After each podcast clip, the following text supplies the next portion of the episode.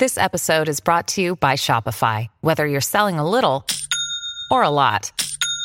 Shopify helps you do your thing, however you cha-ching. From the launch your online shop stage, all the way to the we just hit a million orders stage. No matter what stage you're in, Shopify's there to help you grow. Sign up for a $1 per month trial period at shopify.com slash special offer, all lowercase. That's shopify.com slash special offer.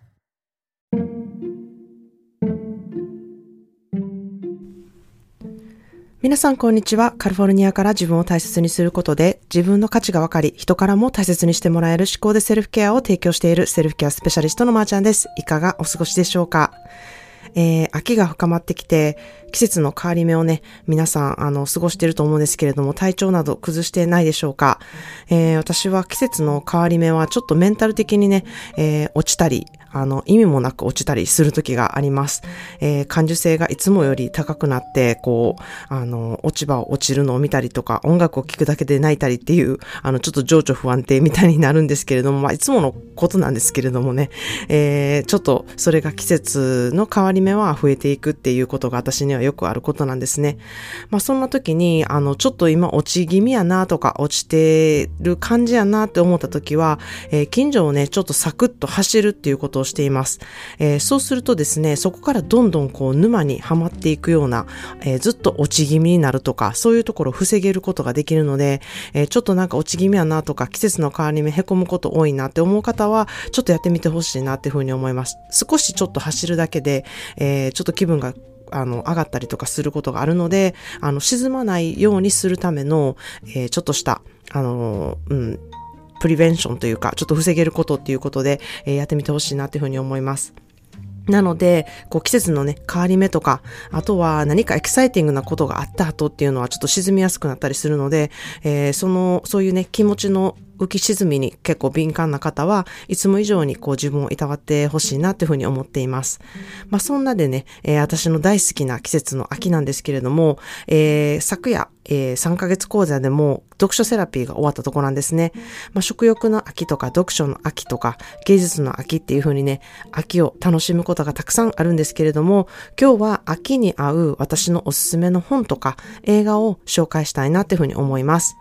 まず本からなんですけれども、一つ目は、えー、パティ・スミスの書かれた Just Kids っていうあの本ですね。えー、これは私がもう本の中でも一番好きな本って言っても、えー、過言ではない本ですね。えー、私をご存知の方は、ああ、まー、あ、ちゃんいつもこれ言ってるなっていう、えー、本だと思うんですけれども、パティ・スミスのね、表現とか書き方がものすごく大好きなので、え英語が英語で読むのをあのお勧めしたいんですけれども、えー、日本語でもね、あの、あるのかなっていうのを調べたところ、えー、日本語訳のものが出ているので、あの、ぜひ、内容もすごく素晴らしいので、読んでみてほしいなっていうふうに思います。まあ、日本語訳がどのようにね、訳されているのかっていうのをちょっと私手にも取って、あの、読んでいないので、わからないんですけれども、あの、できれば、このパティ・スミスの書き方がうまく日本語訳にされているといいなっていうふうに、えー、個人的に思っています。まあ、パティ・スミスと、あの、有名な写真家のロバート・メイプルソープとの出会いから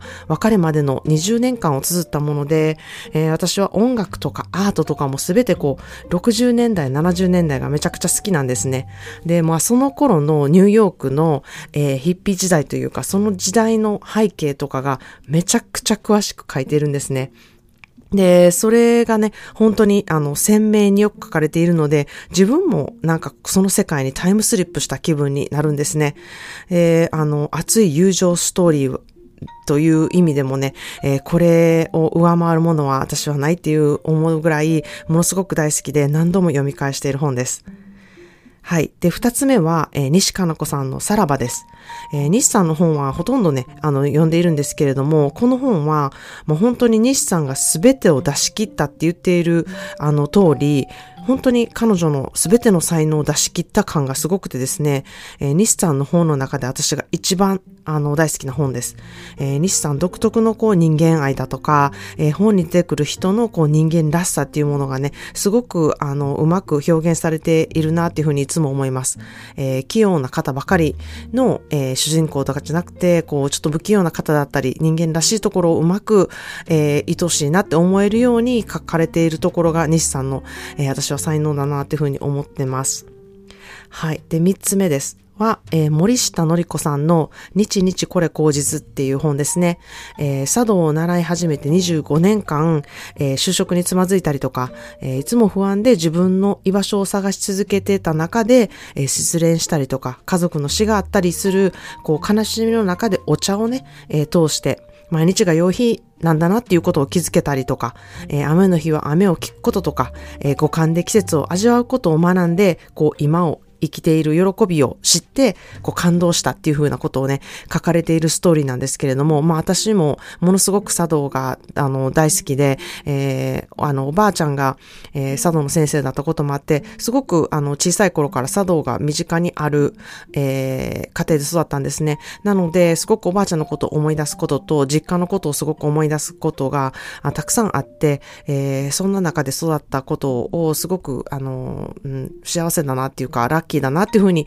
えー、思えるお話だったので、えー、読んでてすごく懐かしくなりました。まあ、そういう、あの、茶道とはね、あまり縁がない方が読まれても、この、えー、四季折々のあの、美しさをどのように、こう、自分の生活に取り入れていくのかっていうこと、まあ、日本の美ですね、をものすごく感じ取られる、えー、あの、文になっているので、ぜひぜひ読んでいただきたいなというふうに思います。これは映画にもなっているんですけれども、映画は映画で、また素晴らしいんですけれども、本は本ですごく素敵な表現がたくさんあるなというふうに思っています。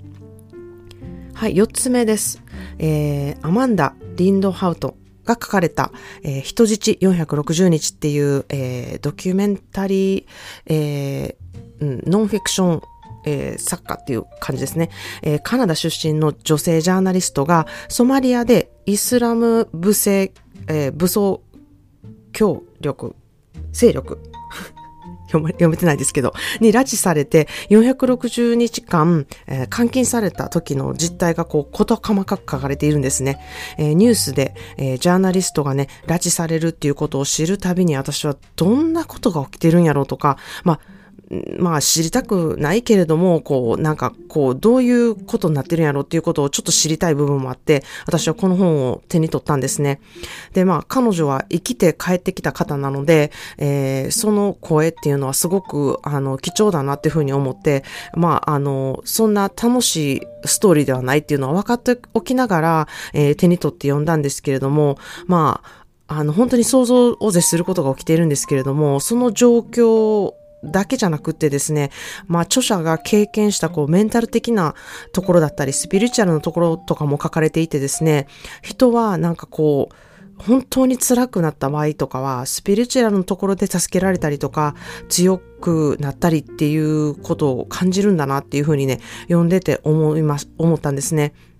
まあ少なくとも彼女はそういった経験があって、あの、本を書かれているんですけれども、まあこの本はこう、常に、あの、うん、なんかエッジにいるっていう感じで、こう、ハラハラドキドキっていうのもありますし、まあ、恐怖っていうこともありますし、まあ、その時の状況で、その人が感じたことを本当に、あの、そのまま、えー、伝えられている文で、えー、まあちょっとあの寝る前に思って読み始めたんですけれども、まあ全く本を置けず、徹夜で読んでしまった本っていう感じですごく印象に残っております。はい。で、5つ目の本です。は、えー、吉本バナナさんの、えー、体を全部知っている。えー、この本は私の思考でセルフケア3ヶ月講座の読書セラピーの、え課題本として私はずっと使ってきているんですね。まあ、いろんな感情や感性で五感に触れる短編集でできているのですけれども、まあ、自分と向き合いやすくなってる構成だなっていうふうにすごく思うんですね。まあ、過去の自分の経験とか自分の価値とかをこう合わせて読んだりすることで、あの、自分の感性が分かったりとか、自分の気づきになることがすごく利点だなっていうふうに思ってます。なので、こう自分を知るだけじゃなくってですね、一緒に読んでいる人の感性とか、その人の価値観を知ることもできるので、すごく興味深いんですね。これをね、また友達と同じ本を読んで、こう意見を言い合ったりするだけで、その友達のね、今まで知らなかった違った部分とか、違う観点をね、知れたりすることがすごくしやすい本だなっていうふうに思ってるので、もし本好きな、えー、友達がいる方は、ぜひこの本をね、一緒に読んで、えー、感想を言い合うってことをちょっとやってみてほしいなっていうふうに思います。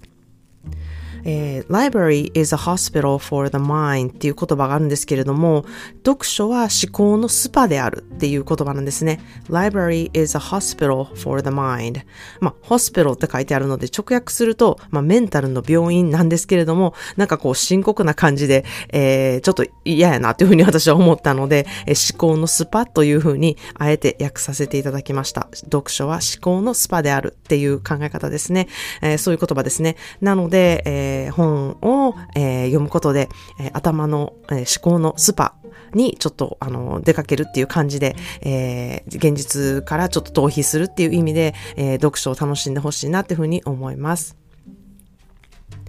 はい、次は、えー、映画のリストの方に行こうと思います。えー、映画はですね、一つ目は、えー、Lost in Translation、えー。これはですね、東京が舞台になっているもので、こう、アメリカ人の方が、えー、東京に行って違う文化の中で自分探しをしたりとか、そこで出会った人との関係をね、すごく上手に書かれていて、こう、アンニュイというか、こう、白黒はっきりしない、こう、感情の、えー、うん、思いとかをね、すごく音楽とか、えー、色合いとかで、あの、すごく表せている、うん、映画だなっていうふうに思って、私はすごく大好きなんですね。えー、監督のソフィア・コポラも大好きなので、この彼女の、えー、第1作目になってるんですけれども、えー、ロスト・イン・トランスレーション、あの、すごく私も、うん、重なることがたくさんあるなっていうふうに思って、えー、よく見ている映画です。二つ目は、人生はビギナーズです。これは監督のマイク・ミルズの実話を元に書かれているんですけれども、ここでの人間関係の表し方っていうのがものすごく私、えー、自然というかで大好きなんですね。で、特にここに出てくる、えー、男性が私がとても、えー、タイプなんですね。え見かけとかいうよりかは、こう中身の、え雰囲気だったりとか、こういう感じの、うん、雰囲気というか性格の方が、えー、私はすごく素敵だなって思うので、えー、見てていつもいいなっていうふうに思っております。はい。三つ目です。三つ目は人生フルーツです。えー、これはドキュメンタリー、ドキュメンタリーになっていまして、えー、キキキリンさんがナレーションされているんですけれども、家は暮らしの宝石箱でなくてはいけない、コツコツゆっくり時を貯めるっていうセリフがあるんですけれども、いや、もうこのドキュメンタリー何度見ても、こう気づかされることがすごく多くてですね、うん、これ以上素晴らしい暮らしという意味でのドキュメンタリーはないっていうふうに思うくらい、うん、見た後の余韻がものすごいです。なので、あの、もう、あの、ご存知の方もいらっしゃるとは思うんですけれども、人生フルーツは、えー、何度見ても本当に気づきがたくさんある、えー、言葉がいっぱいで、うん、あの、幸せになる、えー、ストーリーだなっていうふうに思っています。え4つ目は Before Sunrise, Before Sunset, Before Midnight この3つの、えー、トライオロジーっていう、えー、形の映画作品なんですけれども、えー、この3つの作品同じ監督さんと、えー、役者さん2人が20年にわたって、えー、この2人のね関係の、えー、をこう綴ったあ撮ったあの映画なんですけれども、えー、旅先の出会いは一期一会っていう言葉がぴったりの映画で、こう私が20代の時に見た映画で、同じようにこう、30代の時に一つまた出て、40代になってまたビフォーミッドナイトが出てっていうね、この3つの作品が10年ごとに出るっていう、えー、すごいこう、時、時をかけて作られた映画っていう意味で、うん、なんかこう、自分と共に成長してきた映画なような感じなのでね、もうずっと、えー、この、あの、映画のファンです。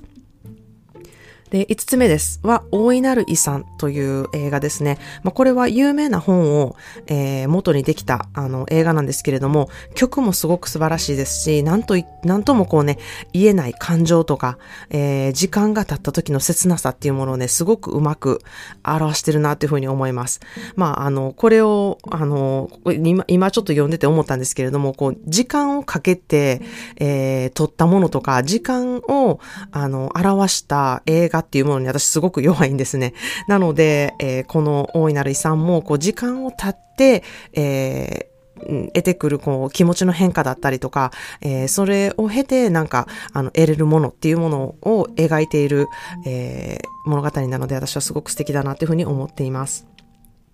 6つ目です。は、トニー滝谷っていう映画ですね。まあ、これは、えー、村上春樹の作品が映画化されたものなんですけれども、私基本的に本が映画化されるのはちょっと苦手なんですね。絶対本みたいにうまく映画化されてないっていうふうにあの思うからなんですね。まあ、これは、あの、本を読んでる方だったら多分すごくそれに、えー、共感してくださる方が多いんじゃないかなっていうふうに思うんですけれども、えー、このトニー滝谷に関してはですね、めちゃくちゃ私の村上春樹の、世界観をすごく表してくれた、もう、もうピンポイントで表してくれたなっていう、えー、映画だなっていうふうに思っています、えー、逆にノルウェーの森はもう全然ダメでした。ですが、このトキトニー滝谷は、まあ、あの、市川淳っていう監督、まあ、素晴らしい監督が作られたってこともあるんですけれども、えー、すごくえー、うまく表されていて、えー、もちろん音楽も、えー、坂本教授が手掛けているサントラを私は大好きで、え、サントラだけでも聴くっていうぐらい、え、すごくいい作品になっているなっていうふうに思います。まあ、孤独っていうことが、うん、なんかこうメッセージというかメインっていうような、え、映画となっているなっていうふうに思っています。まあこんな感じでざっと好きな映画とか本をお伝えしたんですけれども、まあ新しい本とかね、あの新しい映画もたくさんあるんですけれども、あの今紹介したものたちはずっとずっとこれからも何度も見たり何度も読んだりするものだなっていうふうに思ったので、えー、過去にもしかしたら紹介してるかもしれないんですけれども、もう一度紹介させていただきました。また新しいリストバージョンっていうもので、新しい本だったり新しい映画とかを紹介していきたいなっていうふうに思います。